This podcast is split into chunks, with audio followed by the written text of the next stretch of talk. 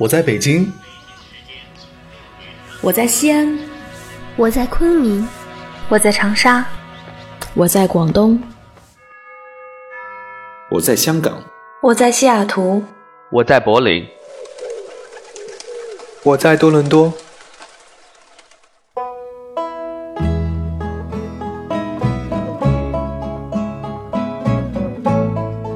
我们生活在不同的城市，我们来自不同的地方，我们从事不一样的工作，我们在不同的国家求学，我们隔着太平洋，我们横跨不同的时区。或许我们离你很近，或许我们离你很远，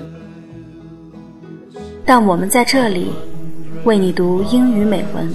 为你读英语美文，为你读英语美文，为你读英语美文，为你读英语美文，为你读英语美文。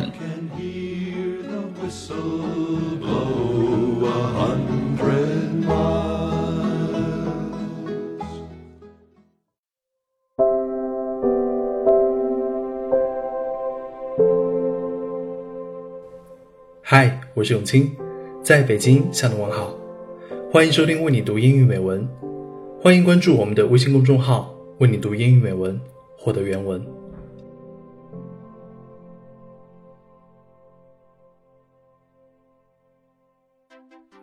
爱之于我，不是一饭一书，不是肌肤之亲，是平凡生活中的英雄梦想，是一种不老不死的欲望。这句话出自杜拉斯的《情人》。让我印象最深的是这一句：“平凡生活中的英雄梦想。”大多数的我们，或许每天挤公交、挤地铁去上班，或许为了学业奔波于宿舍、食堂、图书馆三点一线之间。平凡的生活每天都在按部就班的进行着。英雄梦想好像离我们很远，但是。也悄悄的埋藏在我们的心中。最近在热映的电影《飞鹰艾迪》就讲述了一个这样的英雄梦想。他视力很差，腿受过伤，连教练都说你不是这块料。但他的英雄梦想却是参加奥运会。As we embark on a new era for sport. It's an opportunity to discover a new kind of athlete. Okay, hands up. That was my fault. For as long as I can remember, champion. It has been my ambition to become an Olympian. Eddie, you are not an athlete. You're right. I'm never going to go to the Olympics. I'm going to go to the Winter Olympics. You will never be Olympic material. Let's do it.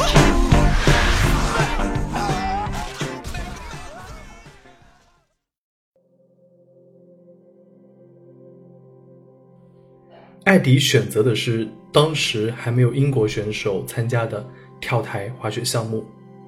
为了训练，他曾经借住在精神病院。作为完全自费的选手。他还需要做泥瓦匠来补贴支出。以下都是艾迪的真实经历。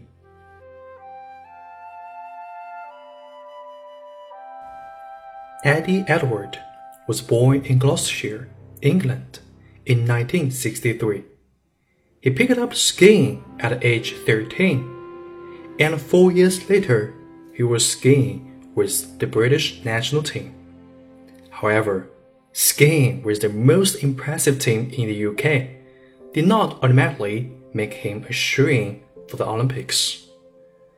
He was heavier than a lot of his competitors, and he wore glasses as thick as wooden coasters.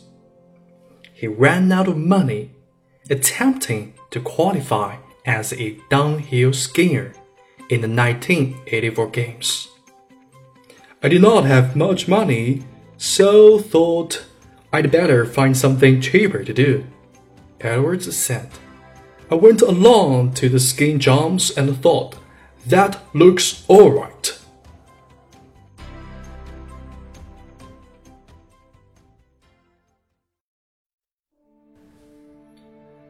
Edwards was on a mission to become an Olympic athlete, and he famously toured the European skiing circuit in his mother's car. He used skins given to him by the Australian team and a helmet from the Italians, and wore six pairs of uh, socks to fit into his oversized hand-me-down boots. He was straight up broke, and in between training, he would babysit and mow lawns to earn cash. At one point, he broke his jaw, but there was no money to cover medical bills. He just tied his head up with a pillowcase. At the end of his tour, he was sleeping in a mental hospital in Finland for one euro a night. That's where he learned he had qualified for the Olympic team.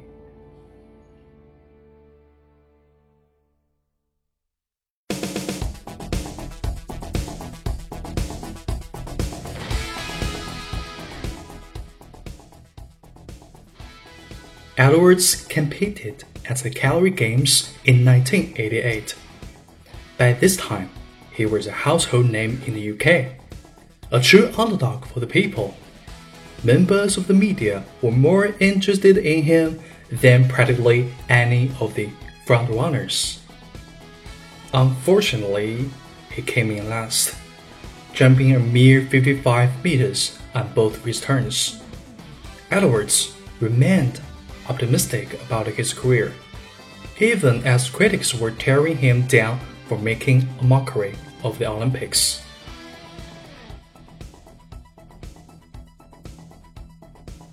While Edwards attempted to qualify for several of the following Olympic Games, he never qualified again. He did, however, become a worldwide sensation. He appeared on The Tonight Show, landed a sponsorship deal with Eagle Airlines, and for a while, his face was on pins, t-shirts, and all kinds of merchandise. He even recorded a couple of songs one called Fly Eddie Fly. As of last year, Edwards is living in a quiet life in the UK town of Woodchester with his wife and two daughters.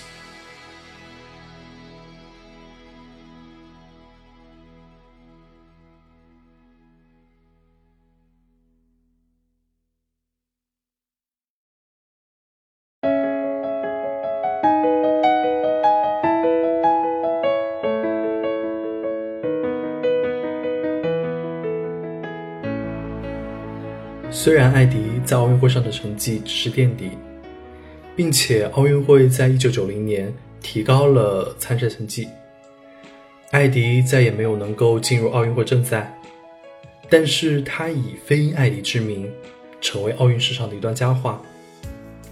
艾迪在奥运会上没有拿过任何奖牌，他寻求的是自我实现，他的英雄梦想是参加奥运会，他积极乐观。感染了很多人。很多时候，不是平凡的生活泯灭了我们的英雄梦想。没有很 low 的生活，只有很 low 的活法。就像央视驻巴西记者孙晴月所写到的：“朝九晚五之所以那么为我们所恐惧，是因为我们看过太多一头扎进柴米油盐酱醋茶。”再也没有琴棋书画诗酒茶，眼睛再也没有亮光，毫无生机的日复一日、年复一年的生活。愿我们耐得住寂寞，经得起流年，既能朝九晚五，又能浪迹天涯，实现我们平凡生活中的英雄梦想。